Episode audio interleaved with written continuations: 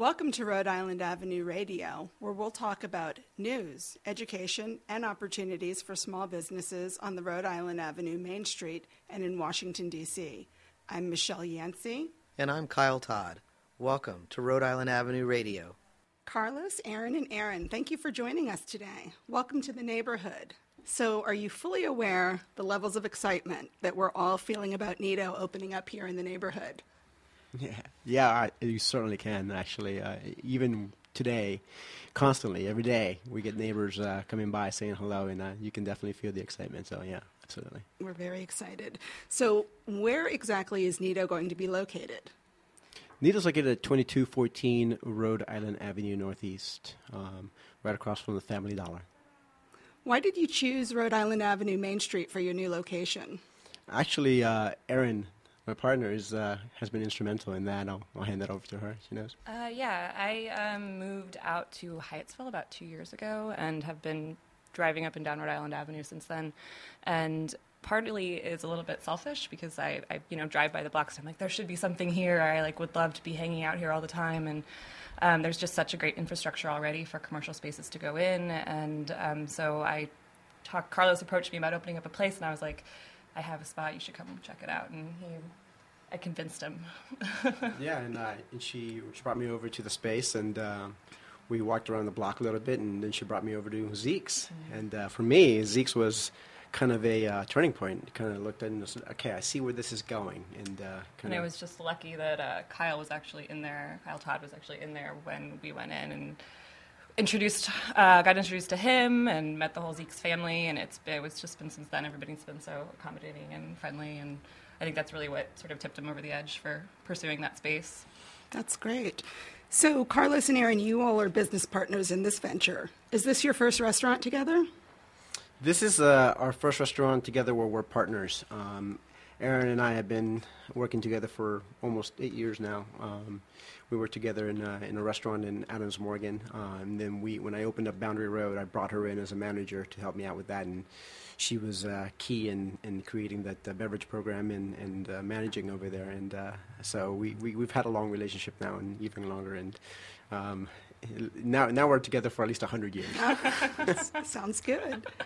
So, how will Nido be unique when compared to other restaurants in the area? I know we don't have a lot of restaurants at the at the moment, but that's changing. So, how will it be unique?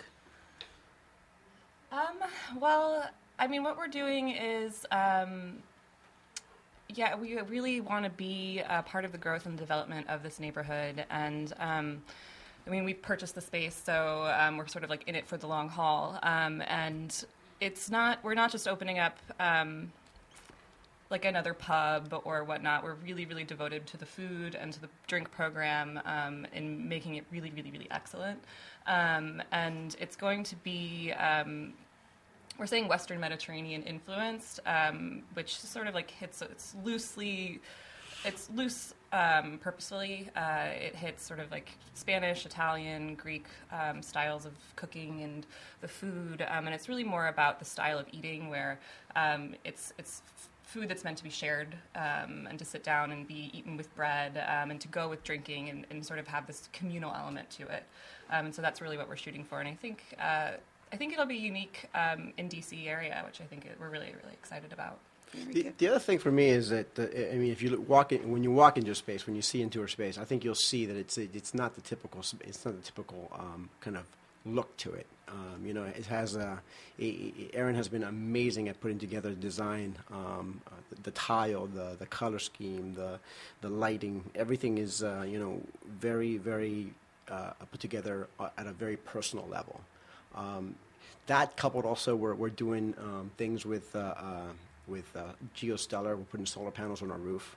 I don't think that's. Uh, I don't think in DC you see that in restaurants. I mean, that's unique in, in the entire city, not just uh, Woodridge alone. Mm-hmm. Um, so our sustainability and, and, and environmental approach is uh, unique, I think.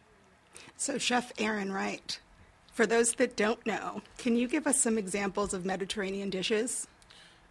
Sure. Um, one of my favorites is um, just a like a grilled sardine or a marinated sardine. Um, other things would be like if if you have um, uh, let's go to Spain. Um, croquetas. Uh, which would be you know they could they could have ham in them, they could have uh, potatoes, uh, shrimp. Uh, another thing that I really love um, again is seafood, is uh, a bacala, which is a salt cod.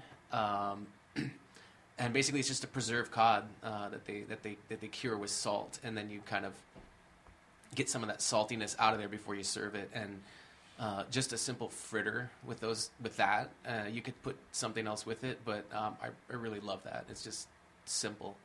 Um, what else? Uh, octopus is another thing. Um, thinking of Mediterranean, um, thinking seafood. So like a lot of the things when you ask me that question um, have to do with seafood because um, that's just kind of one of the things about that region. Um, but I mean, the list kind of goes on and on. You could you could talk about Italian uh, pasta. You could, you know, caponata is a, is a Sicilian uh, vegetable relish, which is easily um, Mediterranean. Um, I, I think uh, there's so many things. There's, there's hams um, all over that region, and uh, more seafood. You have Right. squid, um, grilled, Well, fried, of that sounds pretty tasty. Maybe you can tell us a little bit about what's on the menu. That's really important. Any ideas yet? Sure. Um, it's it's going to be kind of uh, like the plates are going to be designed so that you can have several different things, like almost like tapas style, um, and you can just put together your own meal, or you know, have a have a large group of people there sharing. And it's going to start with snacks, um, which could be as simple as as uh, different kinds of nuts, olives, um, crostinis uh, with different uh, toppings. Um, we're, we're planning on doing like house made ricotta cheese. Um, another example of, of like a small plate might be um, grilled spring onions with some kind of sauce, um, maybe some cheese, or you know maybe marinated asparagus. Some kind of mushroom dish, whether it be like a, a soup or just some simple roasted mushrooms with herbs. So, do you all have the menu prepared already? Pretty much. We do. We, we definitely have like a, a starting point, and we might tweak it a little bit. Well, Um, the idea is um, it's you know seasonal changing menu. So Oh, what we're okay. opening with you know is going to be rotating. I mean, constantly, if not daily. And um, the the sort of it's it's more about the concept, sort of the um, like the style of cooking that comes out of those regions and, and, and sort of the simple preparation and using the freshest ingredients and um, the herbs and things like that that, um, that are seasonal at the time and, and creating very carefully prepared simple food that just highlights um, highlights the you know highlights the ingredients that you're using. Um, the best meals that I've had in that region and I've lived in Italy and spent some time um, traveling in Spain and um, it's the things that stick with you are the, the like the simplest dishes, but it's like you're you're in Madrid for mushroom season and you just get a plate of the most beautiful mushrooms and there's just a fried egg on it and that's it. And, and, and it's Yep. just something that's just so luxurious about it but it's the simplest thing. Um, and so that's sort of what we're emulating um, i think and just to, to create things that sort of stay with people because i don't know they sort of hit you somewhere. Um, but it's it's kind of that philosophy of cooking um, rather than you know and then we can play with that uh, within the realms of mediterranean cuisine Well, that sounds tasty. I'm getting hungry right now. So, how is the renovation progressing? I know you talked a little bit about that. How's that going? It's going really well. We uh, we took over the space in uh, late January, and um, we had planned on a on an early May opening. And uh, honestly, eh, we're not too far. We're we're actually going to do a late May, early June. So we're we're about a month behind, but uh, it's going really fast. I think uh, if, if you speak to anyone who's done construction or renovation in the city, it's uh, and, and speaking from experience, my uh, my other place took six months later, uh, later than I anticipated to well, and it was also a much longer play, like build out Yeah, well yeah, but the renovation, fortunately, has been uh, has been progressing nicely. Yeah, That's good. You all have been posting some great pictures of the construction on Facebook, and the tile is quite beautiful. Um, I know renovations can have some surprises. What has happened so far that might have surprised you in the renovation process? I'll be honest with you. We we've been surprised at, at a positive level. Um, you know, uh, one of the first surprises that, uh, we were very happy about was when we were opening up uh, some of the drywall and we saw that skylight. I heard about that. that they were that they hid. Um, Very exciting day. yeah, we both just looked at each other and said, "All right, that's great." And of course, I, I thought it's like, "Hmm, that's going to cost us some more money," but it's going to be worth it. it's going to be worth it. It's going to be worth it. Um, and it, and it's kind of been like that, you know. And, and we worked around the, the minor, the, the very small issues, which there haven't many, but uh, it's it's been uh, it's been one pleasant surprise after another, coupled also with the you know those surprises are are kind of. Um, they can be they can be tackled with uh, the with the right people and and again I'll, I'll- mention Kyle. Kyle introduced me to uh, Tom at DC Facades and and um, you know it was a surprise there that we can get we could get some assistance in, in redoing the facade. So another pleasant surprise. You know he, we got some help from uh, you know Rhode Island Avenue, Main Street, to help us uh, you know create the space uh, to the to the way we really want it. Yeah. So you talked about May or June. Is there going to be a grand opening? And if so, what might that look like?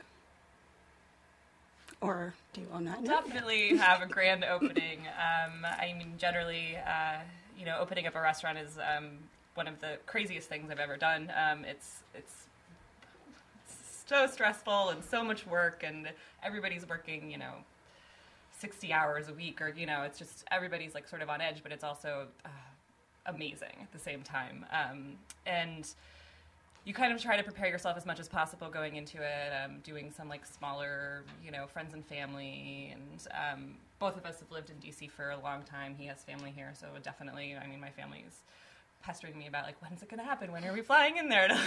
But uh, it's it'll probably be in stages, and then we'd love to have some sort of neighborhood event. Um, and just invite people in the neighborhood and people that have been showing us support um, around us, you know, on a daily basis, and have some sort of small event for them as well, and then go into opening on a on a slower night, like a, a Monday or a Tuesday or something like that, um, and and then you know see what happens.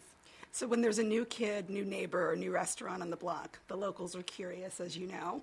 How have you been received by other businesses, and have you met any of the other business owners in the area? Um, we have. Um, I mean, we go to Zeke's daily, so we've definitely started a relationship with them, and we can't wait to um, carry their coffee and bring the staff in there, and you know, do cuppings and tastings of all of their coffees and find what works for us. And you know, they're excited to train the staff on, uh, you know, the knowledge, the extreme knowledge that they have of coffee, which is great. Um, we're actually working with. Um, John, a couple doors down, to do the upholstery for the benches in uh, in the restaurant as well. Um, and that's an incredible space. You walk in there, his studio is an, amazing. Um, but everyone's just been incredibly supportive. You know, bespoke um, Art Enables, good food. Um, we've just been making, I think, really good connections, and it's it's been fantastic.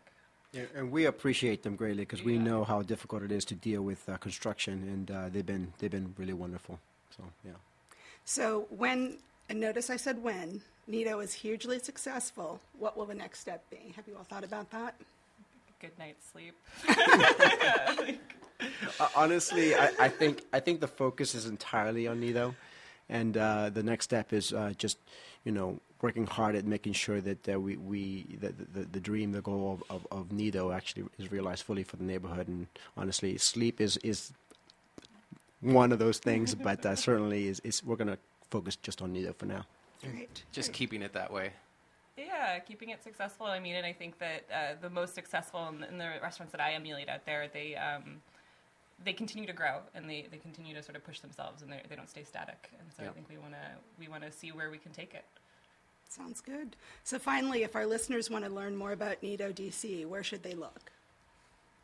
Right now, uh, the Facebook page is our primary uh, uh, uh, kind of portal to the public. We're working on our on our website, um, but I'll be honest with you, come by, come by, knock on the door, walk in. I love to show people the space. I especially love showing people, and you're gonna have to tolerate me because I'll I'll take up all your time showing you pictures of what it looked like before and what it looks like now. So come by, say hello, talk to our chef, talk to Aaron, who's going to be the general manager there. Um, we love people coming by. Well, you're within walking distance of my house, so you may see me very soon. Great. So thank you. Thanks, Thank you. Aaron, Aaron, and Carlos. Thank you for having us. You can follow us on Facebook and on Twitter on Nido DC. That's uh, N I D O D C. All right, our next guest today is Melissa Jest from the uh, National Trust for Historic Preservation. Uh, thank you for joining us today, Melissa. Thank you for having me.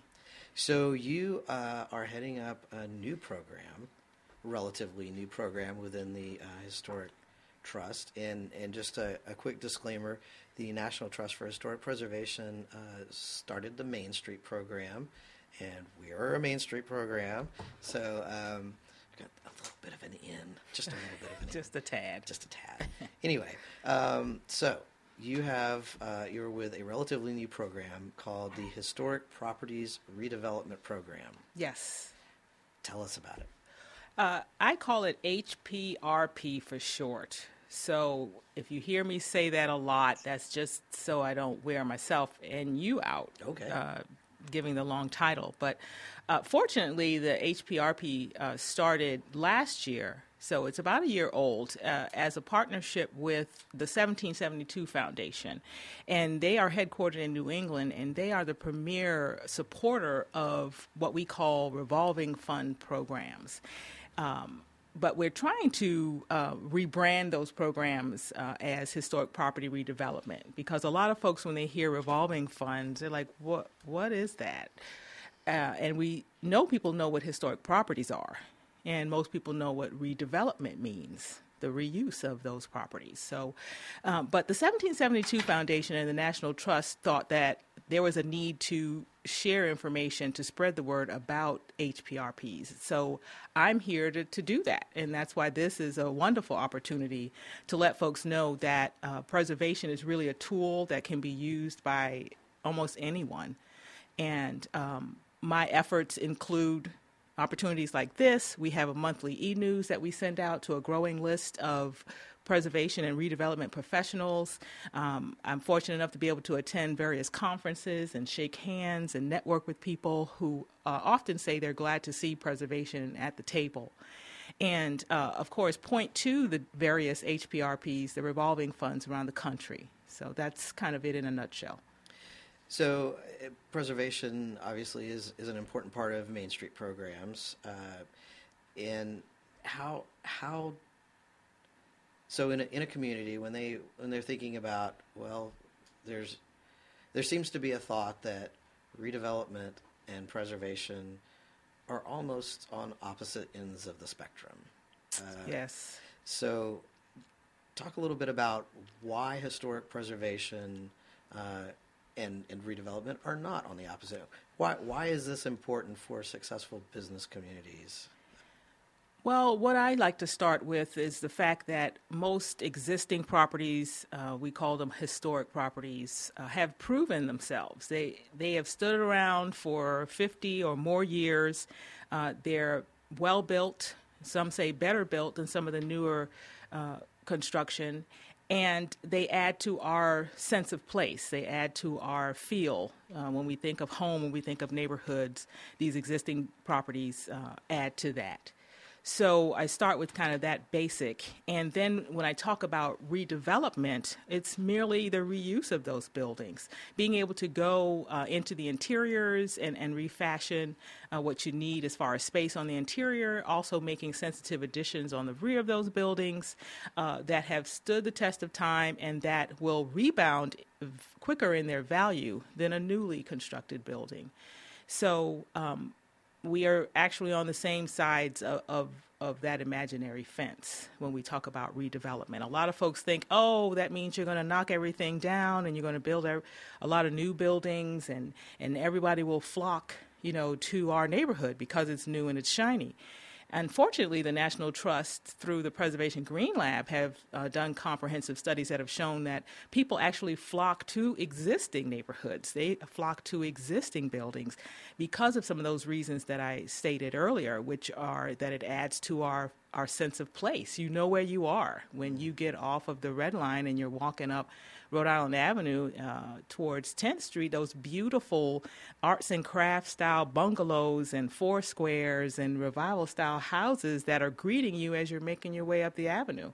You know where you are. Right. So um, that's why we like to align ourselves with redevelopers and, and, and bring preservation discussions, you know, to the fore so that we can see that we have more in common than not. Sure.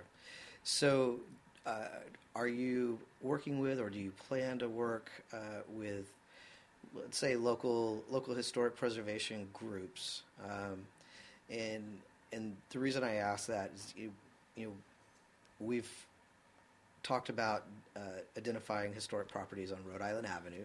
I know there are some, um, and we get we get a little bit of a, an eyebrow raise from from business owners thinking, oh that that means that you're going to try to restrict what I can do in my business, um, and and I know that there are some some more um, how shall we say um, assertive historic preservation organizations that, that may be a little bit more restrictive in uh, their approval processes.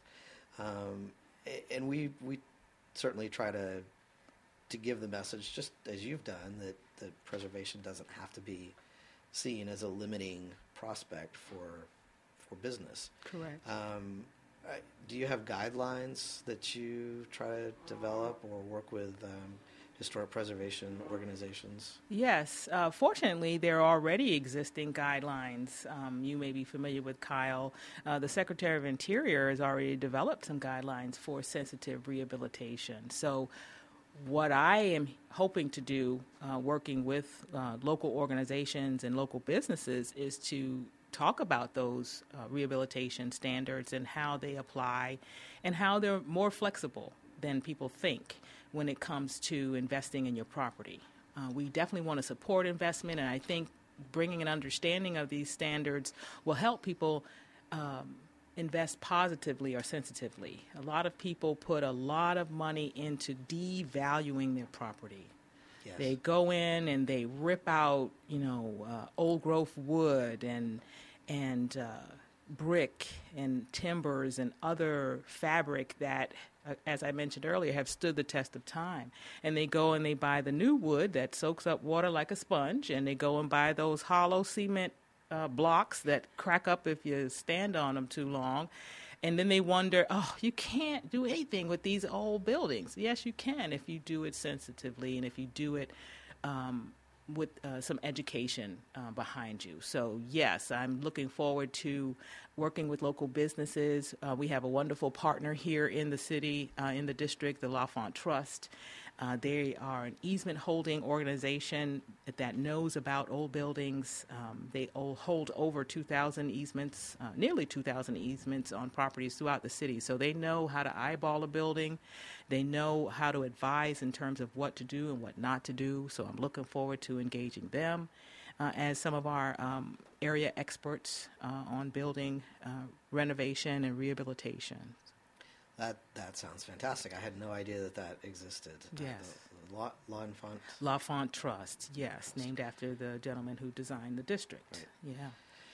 So, uh, our experience on Rhode Island Avenue Main Street has been uh, we've had a couple of, of businesses that have recently joined the, the community and they've built out or you know gone into an older building and to renovate. And uh, one of them we, we actually found some some photos of the the, the building uh, probably from the early 20s uh, 1920s and they chose when they started renovating the building they actually chose to uh, return the facade to as much of its original um, appearance as possible they could they could see it was kind of buried behind some some bad signage and um, so they really uh, utilized those images and that that history of that building to, to tell the story of the building as part of as part of their business. Uh, you know, it's a it's a local grocer now, good food market, um, but it's they've they've made the history of that building part of their current business story, Excellent. um, and we're we're seeing more of that happen in, in our community. Is is that is that happening in other places as well? Oh, yes. Fortunately, uh, we have about 70 um, HPRPs or revolving funds around the country, and that gives me an opportunity to learn about what types of redevelopment are happening in historic neighborhoods on historic corridors. So, yes, there are plenty of places. Uh, one gentleman in Philadelphia, I had the pleasure of working with James Wright. He's the corridor manager of the Lancaster Avenue corridor. And before Lancaster Avenue um, uh, ran the trolley lines through West Philly, it was also a Native American trail. So there's a lot of history uh, in that area, and, and he's working really hard to encourage businesses to um, open up their facades. Uh, he was very uh, influential in a project um, on a landmark building at, uh, at like a five point intersection there on Lancaster. And when the billboards came down uh, for this particular uh, former bank building, uh, folks just odd. They said we'd forgotten how beautiful this building is, and now when we tell folks to meet us, we can actually tell them to meet us at the Land Trust building, um, which was the name of the bank, and they'll they'll be able to see it when they come to Oh, meet us. So, yeah, they're working hard in Philadelphia on Lancaster Avenue. Uh, of course, I, I can't help but mention my own hometown, Savannah, Georgia, uh, downtown Broughton Street. Oh, lots Um, of history there. a lot of work going on on Broughton Street, our main street downtown, uh, to uh, encourage businesses to come and to reuse the historic buildings. Uh, Michael Brown with Durbin Holdings um, was the kind of the king of Broughton Street in the early 2000s and did a lot to revitalize those. Um, facades on, on that corridor. And then also in neighborhoods, you know, a, a lot of important work happening in cities all over. Of uh, Mobile, Alabama has a really strong revolving fund program there where they are actually rehabilitating housing uh, in and around and near uh, downtown Mobile because it's very important to keep people in the rooftops so that they can support the retail. Absolutely. So, um, yes, there's a lot happening all across the country. And so um, hoping to, to tell more about that as I uh, develop the program. So you, you mentioned a phrase that is music to any nonprofit organization's ears, which is revolving funds. um, so so what what what are these revolving funds of which you speak? And, Yes. and, and talk about them. Tell us. Yes. Uh, these nonprofit preservation organizations have raised money either from private donors or through writing grants, and they put them in a fund um, that is made to revolve itself. So it goes out the door to purchase an endangered building or out the door as a loan to a business who wants to uh, sensitively rehabilitate a facade, and it comes back through the sale of that building to a sensitive owner or through the repayments of that loan. So these 70 or so revolving fund programs or HPRPs around the country do that um, in an effort to reuse and revitalize historic neighborhoods and corridors. That is a fantastic program.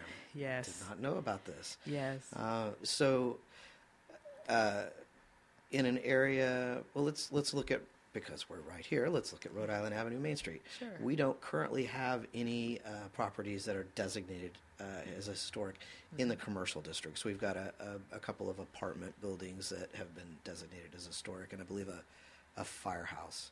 Um, but none of our commercial buildings have currently been designated. Um, it must must a commercial building have a historic designation before they might qualify for access to this revolving fund? Yes, most of the programs do ask that the building uh, be found to be eligible for either a local historic designation, uh, your state, and in the case of the district, uh, the federal, uh, the national um, register. So at least to have uh, gone through the process of um, being found to be eligible, yes. Right. Um, so the L'Enfant Trust, which I mentioned, right now they are focusing in Anacostia, uh, Ward 7, um, and focusing on um, residential properties. However, uh, they are a citywide or district-wide organization, and hopefully they'll be looking to expand as their new program um, kind of solidifies. They've uh, been around since about 2012 doing the um, historic property redevelopment and running the, their new fund. They've been around in terms of easements for several decades, but they're just now um, getting their feet wet um, as one of those revolving fund or um, historic property redevelopment programs. Would a would a historic district, um, as if if the individual businesses aren't necessarily or individual property owners, I should say, aren't necessarily interested in or have the energy and time to go through the entire process, uh, if if an if a district is, is designated as a historic district, Yes. that that qualifies. Yes, because within the district you have contributing structures. So what a district is is just basically a, um, a c- compilation of contributing properties. So each one of those properties uh, would be um, on the register as a part of that district. So yes, if it's within a district, they would meet that uh, eligibility. Gotcha. Yes, Gotcha. yes. So if if businesses or commu- commercial property owners have access to to this type of, revolving fund to help them with sensitive rehabilitation of buildings, um, are there other uh, incentives for a business or a commercial property owner to, to really protect those buildings and save a historic building, not not just bulldoze it and put something uh, new and modern in there?